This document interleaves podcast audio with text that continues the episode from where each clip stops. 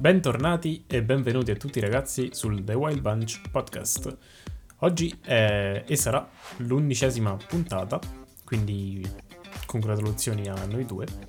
Faremo qualcosa di un po' più uh, diverso oggi. Non, sarà, non saranno le solite news, è successo questo, è successo quell'altro, anche se quando facciamo le news sono sempre molto interessanti e con un occhio abbastanza soggettivo. Davide, se vuoi introdurre tu l'argomento, io ti lascio lo spazio. Eccoci, ciao ragazzi, bentornati sul podcast di The Wild Bunch. Io sono Davide e mi trovate col nome di Amartyr su YouTube. Ed è per questo che lo dico, ho, fatto, ho pubblicato alcuni video su YouTube, quindi se volete andare a dargli un'occhiata, siete i benvenuti. Oggi in questo undicesimo episodio del nostro podcast abbiamo preparato alcune domande, alcune domande più bastarde, alcune domande più tranquille alcune domande più personali da farci l'uno all'altro. E così per ehm, questo format ci è venuto in mente perché Nico nell'ultimo episodio, quello sul, sui The Game Awards, mi ha fatto questa enorme rivelazione che lui giocava, ha giocato più di 50 ore su Genshin Impact a mia insaputa completa e meglio per lui direi perché altrimenti eh, la mia stima nei suoi confronti sarebbe scesa però scherzo eh. Ehm, comunque quella è stata la scintilla che ci ha fatto venire in mente perché non farci delle domande magari salta fuori qualcosa di incredibile o no eh sì più di 50 ore è un segreto molto segreto che, di cui mi vergognavo un pochettino perché è un ah no, no non lo so perché mi vergognavo un po' quindi me lo sono ottenuto per me. E uh, no, sto di un sacco di cazzate, raga, è perché mi sono dimenticato e non, non mi è mai passato in mente di dirlo. E sì, uh, domande comunque alcune un po' bastarde, alcune tecniche, credo soprattutto dalla mia parte. perché io, sai, avevo proprio in mente una sorta di game show, però poi dopo averne parlato abbiamo deciso di fare una cosa, come sempre alla fine, uh, sempre un po' più personale, con delle domande uh, con risposte appunto dal nostro punto di vista. Ci siamo preparati una, uh, una buona quantità di domande, diciamo, e quando vuoi possiamo cominciare.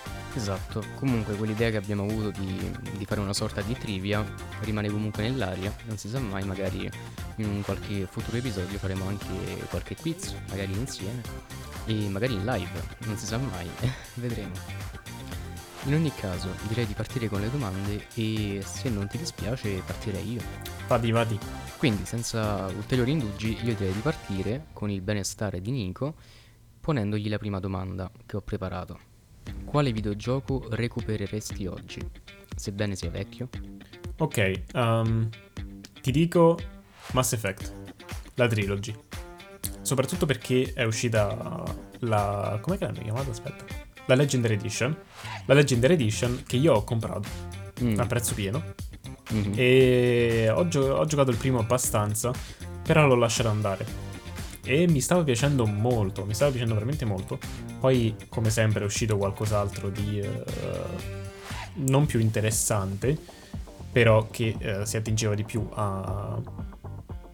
ai miei gusti da, da giocatore, quindi eh, ho lasciato perdere Mass Effect. E siccome ho sempre avuto questo, questo nodo proprio di eh, giocare Mass Effect, ti dico Mass Effect. È una bella risposta, perché Mass Effect è una serie di videogiochi che vorrei riprendere anch'io. Non li ho mai giocati, l'unico che ho giocato è Andromeda, però l'ho, l'ho provato e poi l'ho, l'ho, abbandonato, perché all'epoca ero anche talmente piccolo, talmente giovane, che non avevo neanche capito il perché non mi piacesse. I motivi erano tanti. Infatti Andromeda è stato purtroppo un flop della serie, però i primi tre, eh, soprattutto oggi con, uh, con, il fatto che amo le storie e amo le scelte, dovrei assolutamente recuperarli. Mm, di sicuro, ma appunto Mass Effect Andromeda a quanto pare è il peggiore della serie, quindi quello con più problemi anche, mm. non è stato proprio il, il miglior capitolo da cui iniziare. Esatto. Allora, la mia prima domanda per te è qual è il tuo Resident Evil preferito mm. e perché? Che bella domanda, che bella domanda. Allora, io di Resident Evil ne ho giocati veramente tanti e faccio una breve panoramica. eh, ho giocato il primo Resident Evil su PlayStation eh, a casa di mio cugino, quando all'epoca ancora mh, mm, non ero un giocatore, anzi avevo difficoltà a, mm, a, uti- a utilizzare gli analogici per muovermi, quindi a camminare e cambiare la visuale in modo sincronizzato e poi eh, all'epoca c'era anche la difficoltà che Resident Evil utilizzava dei comandi tank. Detto ciò, ho giocato poco a Resident Evil 2, l'originale, e, e molto al 3. Il 4 non l'ho mai giocato, anche se dovrei. E il 5 l'ho giocato su Xbox 360, ne ho parlato anche in un altro episodio. E mm, non l'ho mai finito perché all'epoca, appunto, siccome vedevo che sparavo e non riuscivo ad ammazzare nessuno e morivo, ho detto vabbè, il gioco è una merda, lasciamo perdere. Poi Resident Evil 6 l'ho mh, mm, giocato sia su 360 che su Switch. Uh, non, non, giocatelo su Switch perché il frame rate è qualcosa di, di, indecente. Però mi era abbastanza piaciuto. Poi, come abbiamo parlato anche nell'episodio uh, lo speciale di Halloween, Resident Evil 7 abbiamo giocato insieme su PC. Resident Evil Village l'ho giocato a, quando è uscito a maggio su PlayStation 5 e ho recuperato i remake, quindi l'ho giocati praticamente tutti. Tranne, anzi, ho giocato anche Revelations, quindi 1 e 2, quindi anche qualche spin-off. Allora, il Resident Evil che io preferisco in assoluto, ti dirò, è Resident Evil 2 Remake. Perché?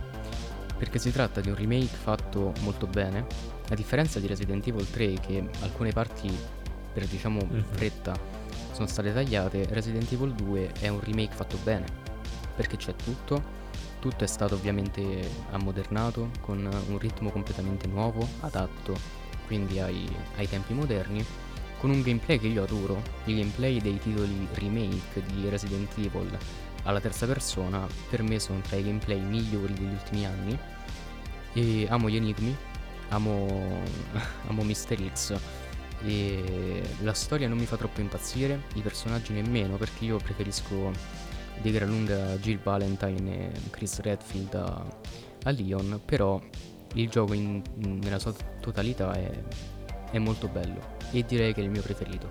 Poi non si sa mai con i remake dove andranno, magari mi sorprenderanno in qualche altro modo. A me fa veramente piacere sentire che il tuo Resident Evil preferito è un remake perché mi fa mi dà speranza mm. per futuri remake.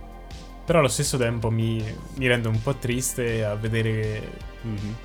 come sono trattati alcuni titoli quando vengono appunto rifatti, che sia remake o remastered. E sto mm-hmm. facendo un occhiolino a una certa compagnia multimilionaria. Vabbè, c'è stata diciamo la notizia tragicomica molto recente anche, no? Eh beh, sì, è contemporanea. Di una Definitive Edition, che poi con, con quel nome, no? The Remastered, The Definitive Edition, tu dici, madonna, che cos'è? È una merda. Purtroppo sì, purtroppo sì. Eh sì.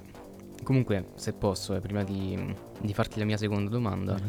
vorrei sottolineare quanto apprezzi lo schema, diciamo, che si è data un po' Capcom nella realizzazione della nuova serie di Resident Evil, ovvero continuare con la prima persona, però nel frattempo fare anche i remake dei, dei capolavori passati mantenendo la terza persona. Quindi c'è sempre videogiochi molto freschi, molto moderni o comunque ammodernati e um, è figo perché hai capito Resident Evil non è più soltanto una cosa, non è più soltanto quello, è tante cose e di tutte queste cose a me piacciono tutte, quindi non c'è una cosa che non mi piace dei, del nuovo corso di Resident Evil. Quindi complimenti Capcom e, e via con la seconda domanda. Con gli anni di esperienza videoludica che hai accumulato, perché ormai siamo vecchi, quale genere o videogioco non sopporti più? Oddio, e questa è difficilissima eh. come domanda. Allora, un genere videoludico ovviamente, mm. che non sopporto più a causa di o averne giocati troppi o uh, titoli scialacquati, diciamo? Questa è una domanda molto difficile. Mm. Allora, mi viene da dire determinati titoli perché non un, gio- non un genere completo. Perché per quanto possa io essere critico e stronzo di tanti generi, di solito non odio appunto un'intera categoria di videogiochi. Però alcuni action RPG che diventano che magari sono partiti con l'essere action, action adventure e diventati troppo RPG, cosa che non, non si addice troppo, secondo la mia opinione, o l'altra potrebbe essere alcuni giochi del genere avventura grafica, che per ragioni di uh, scrittura, narrazione, sono troppo troppo noiosi e semplicemente mancano di uh, fattore mh, mm, coinvolgente di appunto come eh, ho mm-hmm. appena detto narrazione che non, non, ti prende per niente noiosa che ti eh, fa mettere il gamepad eh, sulla, sulla, scrivania o sul divano dove, dov'è che giochi mm-hmm. perché magari le scene durano decisamente troppo perché solo, solo okay. perché è un gioco di uh, basato quasi principalmente sulla storia e narrazione, non vuol dire che uh, va bene avere una cinematica di due minuti e mezzo, secondo me. Poi dipende anche come sono gestite le cinematiche, come si vengono raccontate le cose, se i dialoghi sono intrattenenti oppure se sono banali. Perché ci sono giochi che fanno proprio leva no? sulle cutscene lunghissime, come ad esempio i videogiochi di, di Kojima. A delle volte appallano in una maniera terribile, però delle mm-hmm, volte perché... ti vengono attaccato lì. Perché um, ti continuano a fornire dati, a fornire cose e quindi tu puoi stare lì fermo anche per 5-10 minuti. E in quel caso è anche dovuto al fatto di avere de... dei voice actors che sanno fare il loro, il loro, lavoro, perché se c'è degli attori o doppiatori che, che non lo sanno fare, è meglio non averlo, è meglio avere dei personaggi muti e avere i sottotitoli e basta. Allora, io passerei alla mia seconda domanda, che è un po' più uh, un po' più tecnica, diciamo. Allora, secondo Metacritic, adesso io ti nominerò tre giochi e tu mi dovrai dire qual è, secondo Metacritic, il videogioco del decennio, quindi 2010-2019. E magari puoi dare qualche uh, opinione personale se condividi, se uh, avresti scelto un videogioco completamente diverso, la tua opinione. Allora abbiamo Super Mario Galaxy 2, Breath of the Wild, quindi Zelda Breath of the Wild, e Red Dead Redemption 2. Allora, tu sei un po' bastardo, lo sai? Perché questa domanda qui, eh, sta domanda qui fa leva un po' sul mio cuore pure. Eh, no? te l'ho detto che è stronza questa. E io so quale di questi tre videogiochi ha il voto più alto di Metacritic e quale penso quindi di conseguenza sia ritenuto il gioco del decennio e voto The Legend of Zelda Breath of the Wild. Ho indovinato? Purtroppo no. No. No. Ah, ha vinto Red Dead Redemption. No, a quanto pare è Super Mario Galaxy 2. Ok, questo non me lo aspettavo. Neanch'io. Confermo al 100%, se non mi credi puoi andare no, no, a guardare. Ti credo, ti credo. Però non, non me l'aspettavo neanch'io di avere Super Mario Galaxy 2 poi, che oh, è, è un gioco veramente valido, eh? veramente veramente valido, prende tutti i, um, i componenti buoni di Galaxy 1, ma li migliora quindi Galaxy 2 è, mm. è, un ottimo gioco. Però veramente, in confronto a Breath of the Wild, Red Dead Redemption 2, cioè oh, quanti giochi sono usciti dal 2010 al 2019? Allora, io sono rimasto un po' interdetto però vedrò di raccimolare un po' le mie idee, i miei pensieri e formulare qualche frase ehm, che non ostenti, diciamo, il mio essere scioccato più di tanto.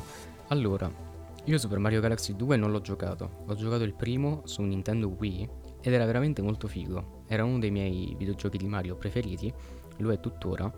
E mm, assolutamente sì, è un ottimo gioco, è solido, è Nintendo, cioè Uh, Nintendo l'unica cosa diciamo che può variare più che altro è un po' la creatività e il funzionamento narrativo di certe storie, il funzionamento meccanico di certi schemi di gameplay, però bene o male il gioco che esce stampato da Nintendo è solido. Quindi uh, anche Breath of the Wild, per quanto mi riguarda, uh, io metterei come videogioco dell'anno Red Dead Redemption 2, non per motivi chissà quali. Del decennio. Eh, sì, scusa, come gioco del decennio Red Dead Redemption 2. perché si tratta a livello tecnico e a livello espressivo di uno dei titoli migliori, di uno dei titoli più ambiziosi e ehm, che riescono, diciamo, a seguire quella loro ambizione e a ottenere un risultato che è molto eh, vicino a, a quell'ambizione iniziale. In Red Dead Redemption 2 hai delle animazioni dedicate in base a alcune situazioni ambientali, come ad esempio se cammini sul ghiaccio, eh, Arthur scivola e il tutto sì, sono animazioni, però c'è anche una certa componente di fisica. Eh, se un cavallo lo porti in montagna eh, si caga sotto e, e, lo noti perché comincia a camminare in, in maniera molto, molto strana, eh, comincia a non darti retta. Ehm, non sono cose incredibili, però affiancate alla mole di ore che ti porta via Red Dead Redemption e la mole di contenuto aggiunto poi alla quantità di dettaglio che abbiamo nella mappa eh, è una cosa molto, molto sorprendente. Uh, Breath of the Wild fa la stessa cosa però con, um, diciamo, con delle pretese differenti e riesce però comunque a integrare in un mondo il più possibile dinamico, il più possibile vivo uh, tanti elementi inclusi elementi fisici esattamente come Red Dead Redemption 2, però uh, il tutto molto più legato al gameplay. In Red Dead Redemption 2 hai alcune cose che sono soltanto visive, uh, che forniscono più spettacolarità, più immersione e fanno vedere la crescita tecnica di, di uno studio ma anche dell'intera industria videoludica. Mentre Breath of the Wild punta a, um, ad includere qualsiasi novità ci sia a livello di, um, possibilità e varietà nel mondo come uno strumento di gameplay. Quindi entrambi meritano il voto che hanno su Metacritic. Breath of the Wild ha un voto maggiore di Red Dead Redemption su Metacritic, a meno che nel frattempo sia successo un putiferio e questa cosa sia cambiata. Eh, e io non, non concordo con Super Mario Galaxy come gioco del decennio. 2, Super Mario Galaxy 2 perché si mette a confronto di due giganti quasi insuperabili. Mm-hmm. Tu che ne pensi? Scusa, perché io sono abbastanza scioccato. No, per quanto Super Mario Galaxy 2 sia un gioco coi controcoglioni, Breath of the Wild e Red Dead Redemption 2 obiettivamente sono, sono mastodontici a confronto. Breath of the Wild sì, ha comunque uh, mira ad un gameplay molto più arcade, per quanto abbia comunque degli elementi molto survival, Breath of the Wild è molto più arcade rispetto a Red Dead Redemption 2. Red Dead Redemption 2 è mm-hmm. più uh, realistico, molto più realistico. Eh, Arthur si muove per noi giocatori lentamente, ma si muove, per, si muove normalmente. Perché noi non, nella vita reale non, non camminiamo mm. come Link, non ci mettiamo a correre come dei forsennati così velocemente. Esatto. O scalare qualsiasi montagna che ci si pone davanti con le nostre mani e piedi. Magari anche con un'armatura, quindi fatta di metallo o acciaio che, uh, che scivola, no? Quindi per quanto uno possa preferire Breath of the Wild e per quanto uno possa preferire Red Dead Redemption mm. 2, io avrei fatto vincere Red Dead 2 per l'impatto che mi ha dato. Mm. Forse è per una questione personale, però Red Dead Redemption 2 non si può negare, è un, uh, è un lavorone. La mappa è incredibile, per quanto sia western, mm. quindi non, uh, non ci sono cittadine con palazzi e grattacieli, la mappa è densissima, con delle aree desolate che però devono essere lì per dare appunto questa sensazione di realismo e di vita vera. Quindi personalmente io l'avrei dato a Red Dead Redemption 2. Sono d'accordo. Se vogliamo fare un po' un paragone, diciamo più una cosa in linea di massima, uh, l'ultimo Zelda è come un enorme parco dei divertimenti in cui ci sono tutte le giostre del mondo, mentre Red Dead Redemption 2 è un viaggio brevettato e assicurato, un viaggio turistico su Marte. Entrambi hanno un fascino incredibile, entrambi sono delle esperienze incredibili, però ricadono proprio in due diverse categorie. Il primo è divertente perché è proprio divertente, puoi fare qualsiasi cosa che vuoi. Mm-hmm. Il secondo ti intrattiene, ti diverte, ma ti stupisce molto mm-hmm. anche. Alcune volte diverte, soprattutto quando si bugga, mm-hmm. per quanto appunto sia realistico quando ci sono dei bug è ancora più divertente mm-hmm. perché sembrano stonare molto di più. Mi ha fatto impazzire, mm, delle volte succede quando vai con la tua squadra, no? con la tua crew, eh, in giro per la mappa che devi fare il, il tuo viaggetto prima di raggiungere un luogo e c'è magari Dutch che sta parlando mm. e si fa investire da una carovana e, e, tu gli chiedi oh tutto bene? Eh? Hanno appena investito. Bellissimo. Poi quando cadi da cavallo generalmente ti fai molto male è molto difficile no, no. non farsi male cadendo da cavallo, quindi Sì, è anche ironica come cosa. Per fortuna gli NPC non sono come quelli di Far Cry, se no ti investirebbero ogni uh, eh, 3x2. Se seguite le mie live so di cosa sto parlando, sapete di cosa sto parlando. Eh, lo so purtroppo. Però è, è anche parte quella del divertimento, quindi poi parliamo di Ubisoft, insomma. Allora, passando alla mia terza domanda, è una domanda molto più personale delle altre, ed è questa. Qual è stata la tua migliore e peggiore esperienza nell'azienda videoludica. Ok, nel settore dell'industria videoludica. Allora, la peggiore, la peggiore è stata lavorare con, non faccio nomi ovviamente perché eh, privacy, ma la peggiore è stata lavorare con un'azienda che puntava esclusivamente mm-hmm. a fare soldi e a rendermi la vita il più difficile possibile perché ragione si annoiavano, volevano spingermi al massimo per vedere dove andava, come andava a finire, non lo so. Però appunto senza fare i nomi, un'azienda che a cui il gameplay, il level design non importava nulla, importava solo tanto i soldi li facciamo, la gente gioca i nostri giochi, quindi va bene così. Feedback, um, qualsiasi tipo di mm. ragione data non importava, importavano solo i soldi. Quindi purtroppo questa è stata la peggiore. Che poi si ricollega anche, scusa se ti interrompo, no?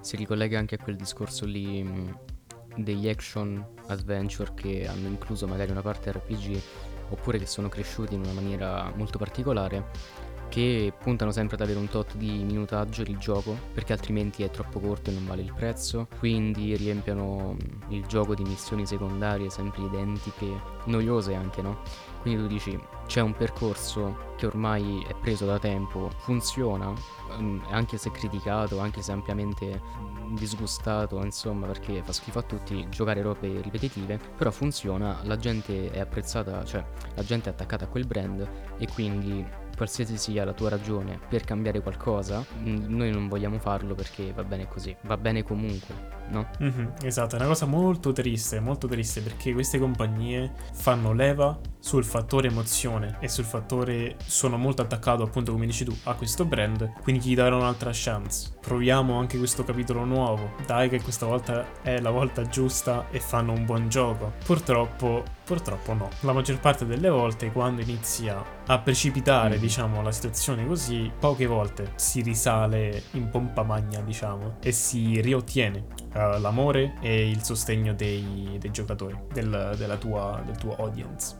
Invece, come uh, esperienza migliore è molto, molto semplicemente mm-hmm. il contrario. Ho lavorato con uh, diverse compagnie, eh, case produttrici, e ce n'è una in particolare, giapponese, che tiene molto ai suoi prodotti tiene davvero davvero tanto e ogni volta che ho lavorato con loro è sempre stato un piacere, sono gentili, ti, uh, ti sostengono, non ti rispondono mai scazzati se, se hai una domanda, proprio semplicemente loro tengono mm-hmm. ai videogiochi che producono, vogliono che siano di alta qualità, che uh, abbiano il riscontro, mm-hmm. trovino il riscontro che la gente vuole vedere in questo prodotto, che sia una IP, che sia un episodio di una lunga serie ongoing, c'è sempre passione, c'è sempre voglia di fare, voglia di innovare, anche se non così tanto il più delle volte, ma questa è una cosa di industria proprio, non, eh, da qualche anno non c'è tantissima innovazione. Anche perché innovazione è l'equivalente di rischio, no? Quindi esattamente come, non so se ne parlavo con te in un episodio del podcast in cui parlavamo di indie, o magari da qualche altra parte, magari l'università, non ricordo, che banalmente chi è più piccolo può permettersi di sviluppare idee incredibilmente assurde che però possono essere molto, molto forti possono mm-hmm. funzionare, tipo 12 Minutes, non sarebbe mai uscito in forma AAA, troppo rischioso. Però chi può permettersi di fallire, eh, può permettersi anche di migliorare. Quella è la cosa un po' triste. Dove ci sono i soldi c'è sempre un pochino di stagnazione, c'è sempre molto tentennamento e mm, i giapponesi però ce l'hanno questa cosa. I giapponesi proprio a livello culturale hanno questa cosa, la maggior parte almeno, di non deludere eh, i fan, no? Che il loro lavoro è per i fan e, e che a loro non interessa troppo per forza il guadagno, se quel guadagno non è apprezzato, diciamo, se non è frutto di apprezzamento. C'è proprio un um, fattore culturale che li spinge, spinge la gente a creare qualcosa fatta con passione. Perché comunque in Giappone c'è sempre stata, da quanti videogiochi sono stati creati, c'è sempre stata la cultura del videogioco. Molto interessante, molto interessante. Comunque ragazzi, ehm, se vedete da qualsiasi parte lavorare nei videogiochi è un po' come lavorare da Disney, no? Eh, se tu il prodotto Disney lo ricevi o mm, è bello, no? il film eh, fantastico, eh, magari legato all'infanzia, no? Però se ci lavori dentro ci sono stati tantissimi casi di maltrattamenti, purtroppo è questo, alla fine si tratta sempre di prodotti che hanno come obiettivo quello di fare soldi, anche se, se sono prodotti di animazione e quindi o videogiochi. Quindi molto difficilmente eh, si riesce a trovare diciamo, una persona che, con cui parlare che ragiona come te, che vuole fare una cosa con il cuore e, e per la voglia di farla mm. fatta bene. E per fortuna ci sono queste compagnie che ci tendono. Allora, continuiamo. Questa è simpatica. Death Stranding, due punti. Kojimata, ottimo gioco o simulatore di corriere? Mm. Io direi più che altro simulatore di postino. Perché diciamo il modo in cui consegni i pacchi non è che proprio importa tanto se fai le cose in tempo, cioè tu puoi andare a dormire per sette giorni, la gente aspetta. Quindi diciamo che la gente è, è calibrata sul modello poste italiane. sì. Comunque no, tornando serie. Um, per me è un gran bel gioco che però soffre tanto di, di Kojimate perché mh, mm, esattamente come i film d'autore, no? Uh, I videogiochi di Kojima sono videogiochi, fra virgolette, d'autore.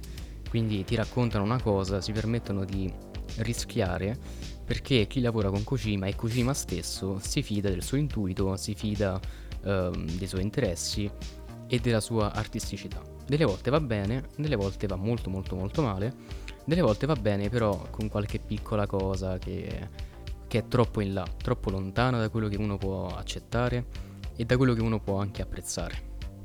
Quindi genio e sregolatezza in Death Stranding uh, sono presenti proprio in questa accoppiata. Ci sono alcune cose che io non ho apprezzato molto, tipo uh, la missione in cui devi portare persone vive trasportandole sulla tua schiena ehm, da una parte all'altra del mondo. E, è figo perché devi stare attento, non puoi correre, non puoi teletrasportarti, devi stare attento alle CA, però eh, una persona viva, ma io neanche per scherzo mi farei portare sulla schiena di uno. Cioè se, se uno cade, se Sam cade da un dirupo, quello sulla schiena si sfracella peggio di Sam.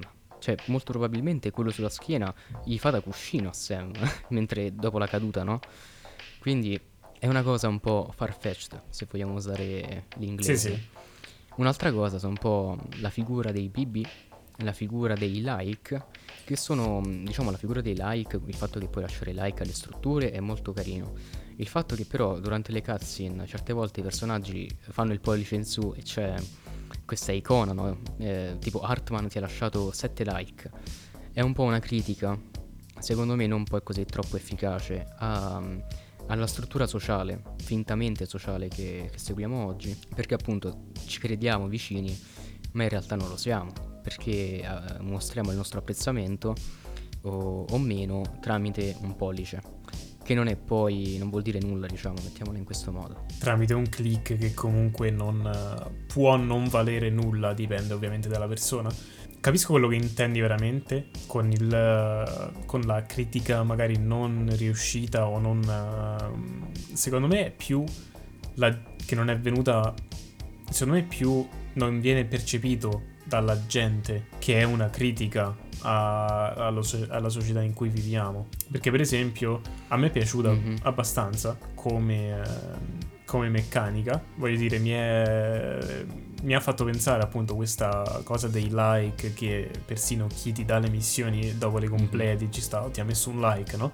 Ti fa pensare. Esatto. Quindi per quanto mi riguarda, eh, ne parlo anche nel mio video mm, sulla serie animata di Zero Calcare, quella uscita su Netflix, che eh, molte volte l'efficacia è nella semplicità. E quando sei un autore, quando sei un autore rispettato, con tanta esperienza e con un nome molto grande sulle spalle, eh, tendi a voler raccontare le cose con eleganza. Quindi cerchi di farle eh, tutte arzigogolate, con tutti questi mm-hmm. dettagli, queste decorazioni, che però eh, non devono intaccare l'efficacia del tuo messaggio. In Death Stranding eh, avrei preferito, nonostante il messaggio sia molto forte e molto chiaro, che i, i micromessaggi che Kojima vuole darti anche soltanto in momenti di cutscene siano più evidenti, siano più ehm, dirompenti anche, diciamo sottolineati con, uh, con il pennarello nero grande e non con la matitina elegante. Allora, io, io e Death Stranding abbiamo un, una relazione un po' difficile. L'ho iniziato ben due volte, ben due volte come se fosse tantissimo, due volte e non l'ho finito. Non sono ancora riuscito a finirlo principalmente perché dopo averlo comprato ho dovuto vendere il PC da gaming, quindi non ce l'avevo più e non potevo giocarlo. Poi quando ho avuto di nuovo la possibilità di giocarlo, um, come sempre, altre cose, mm, devo dire che a un certo punto della storia, forse due quarti o quasi due quarti di storia, metà, mh, mm-hmm non lo so, mi ha annoiato un po'. Non perché sia fatto male, ma perché mi aspettavo un gioco meno sinceramente, eh, mi, as- mi, aspettavo un gioco meno complesso, mm-hmm. virgolettato, perché è stato sempre pubblicizzato, uh, o, o, da quel che ho visto io almeno, eh, come... Uh, un mm. gioco con delle sessioni molto molto belle, molto emozionanti. Una tra tutte, veramente l'inizio, quando c'è. quando cammini e c'è la, la canzone Bones di, dei Low Roar. Io mi aspettavo molte più sezioni così e sono, ho sempre cominciato il gioco con mm. quell'aspettativa, quindi anche solo il fatto di aspettarmi ogni volta queste sezioni e di non trovarle così mm. spesso mi scoraggiava, quindi tendevo sempre a, a, a lasciarla andare. Però apprezzo decisamente, apprezzo sicuramente il lavoro che hanno fatto su Death Stranding, mm-hmm. questo sicuro. Sì, anche perché hanno creato un immaginario innovativo ma comunque plausibile e, ehm, però magari un po' più condensato, esattamente come succede con i messaggi, come dicevo prima, mm-hmm.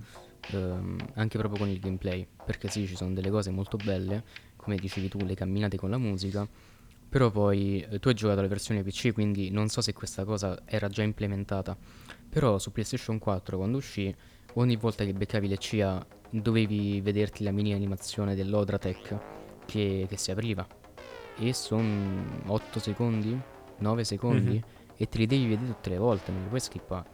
Poi sulla versione PC o comunque attualmente sulla versione PlayStation 5, quindi sicuramente pure su PC lo puoi evitare, lo puoi skippare proprio dalle impostazioni. Però, mh, mm, capito, un po' meno eh, appallamento in alcune cose e un po' più presenza di altre cose che sono belle. Sono d'accordo. E quella domanda che ti, fatto, che ti ho fatto, mm-hmm. prima no, sulle esperienze lavorative si collega alla mia quarta domanda, che è un po' più generale, però si ricollega a quella cosa che non ti è piaciuta appunto dell'esperienza nell'industria. Credi mm. che nei videogiochi assisteremo ad un declino nel futuro prossimo? Okay. A livello qualitativo o espressivo? Mm-hmm. Allora, nel futuro prossimo, no, secondo me no. Non, non c'è No, no, assolutamente no. Stiamo, stiamo entrando solo adesso nella vera next gen. Non è neanche iniziata la next gen, secondo me. Perché ci sono sì giochi implementati e uh, migliorati per Xbox Series X, Series S, PlayStation 5, ma uh, dai, siamo franchi. Sì, sono migliorati, cioè avranno i 120 fps, quello che volete, 4K, ma non sono next gen non si avvicinano neanche, secondo me, a quello che può essere un next gen. Forse, forse, forse a mm. quel videogioco da quell'azienda piccola cinese, come si chiama? Wukong, il gioco? Black Meat Wukong. Black Meat Wukong, che sembra un bel giocone, oppure quando mm. le compagnie inizieranno a usare mm. Unreal Engine 5, che sembra veramente... Giusto per una piccola parentesi sui motori. Unreal Engine 5 è la versione uh, rifinita e corretta di Unreal Engine 4. Ci sono molti meno problemi, uh, tutti i problemi di Unreal Engine 4 sono stati risolti.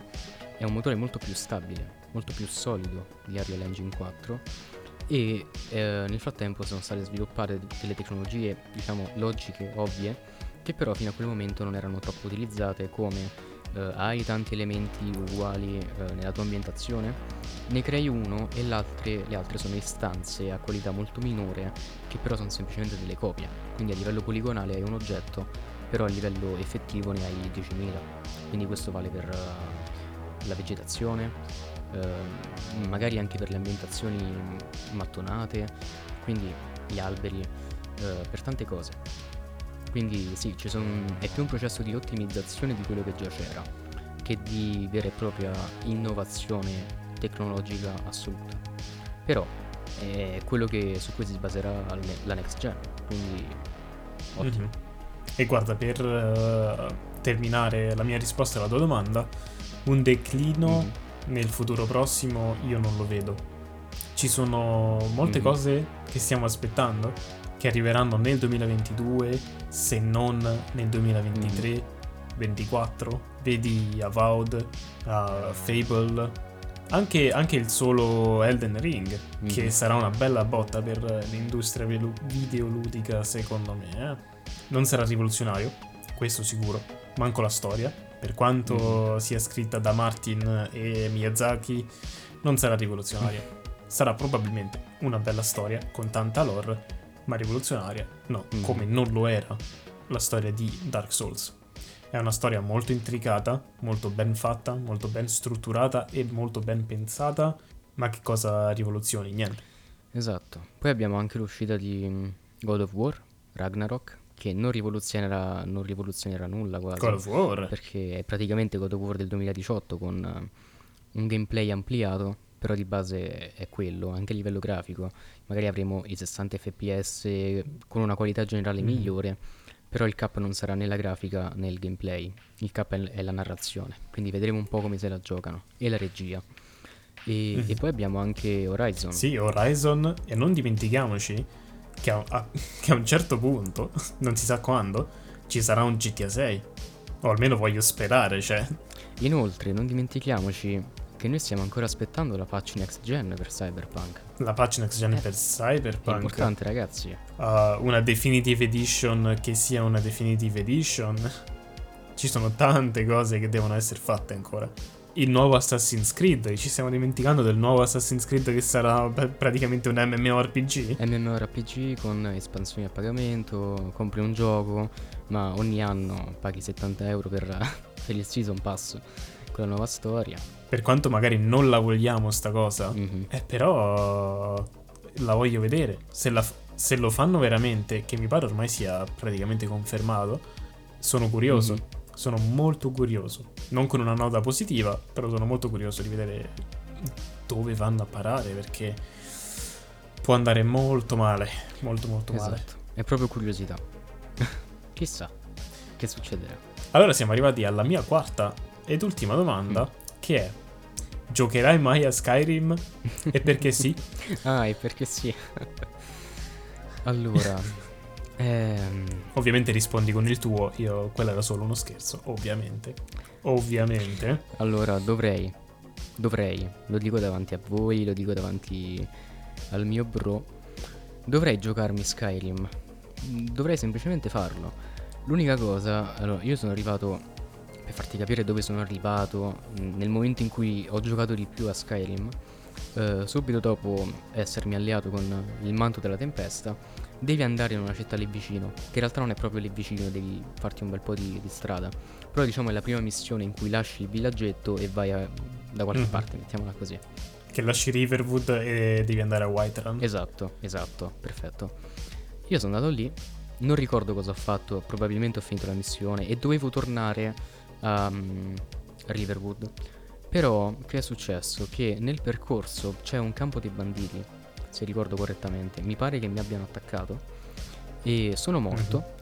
E quell'attacco del campo dei banditi mi ha sbloccato un'altra missione o comunque un qualcosina. Non ricordo di preciso cosa. Quando ho aperto il menu per andare a vedere quella roba e ho visto quanto è grande la mappa, quanto è grande l'albero delle abilità, delle magie, e mm, ho detto ok, bene, non, non ho tempo per farlo. Mi dispiace, ma non ho tempo per farlo.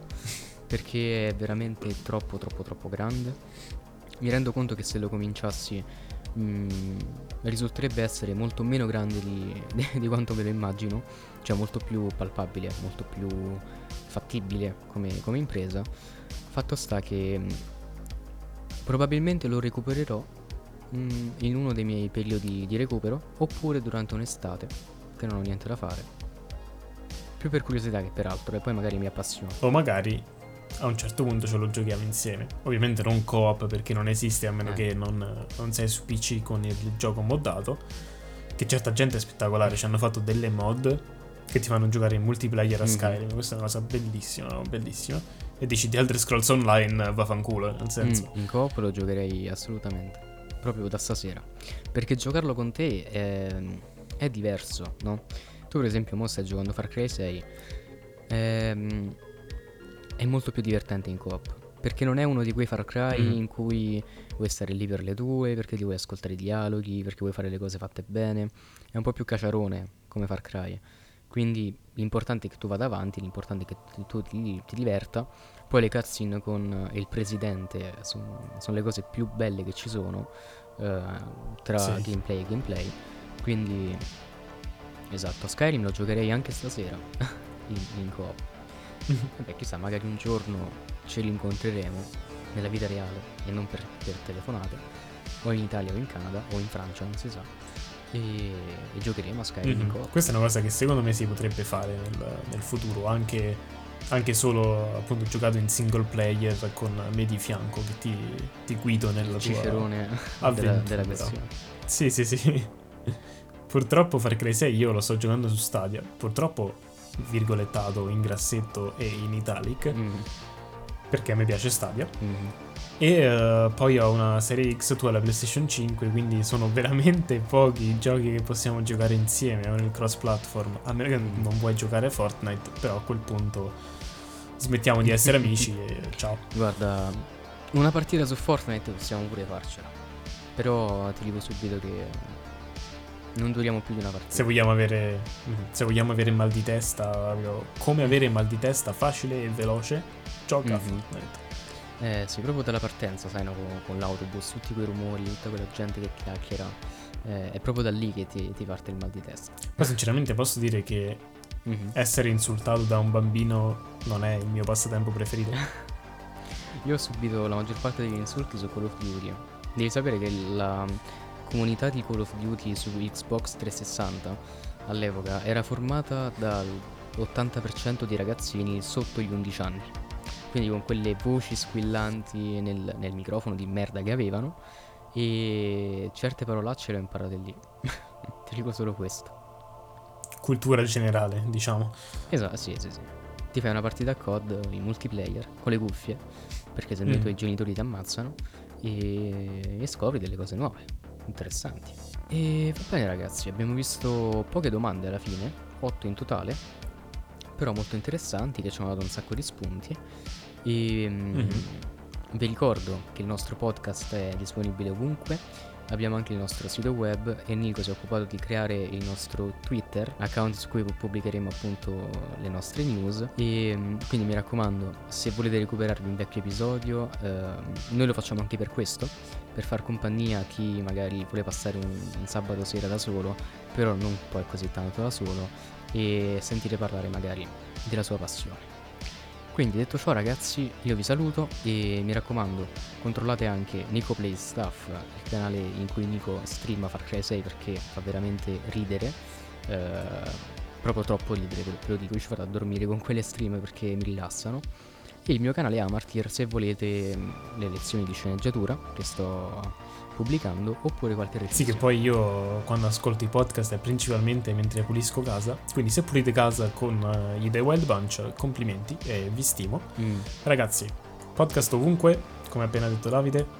Grazie per essere stati con noi in questa puntata un po' speciale, un po' no, a me divertirò tanto.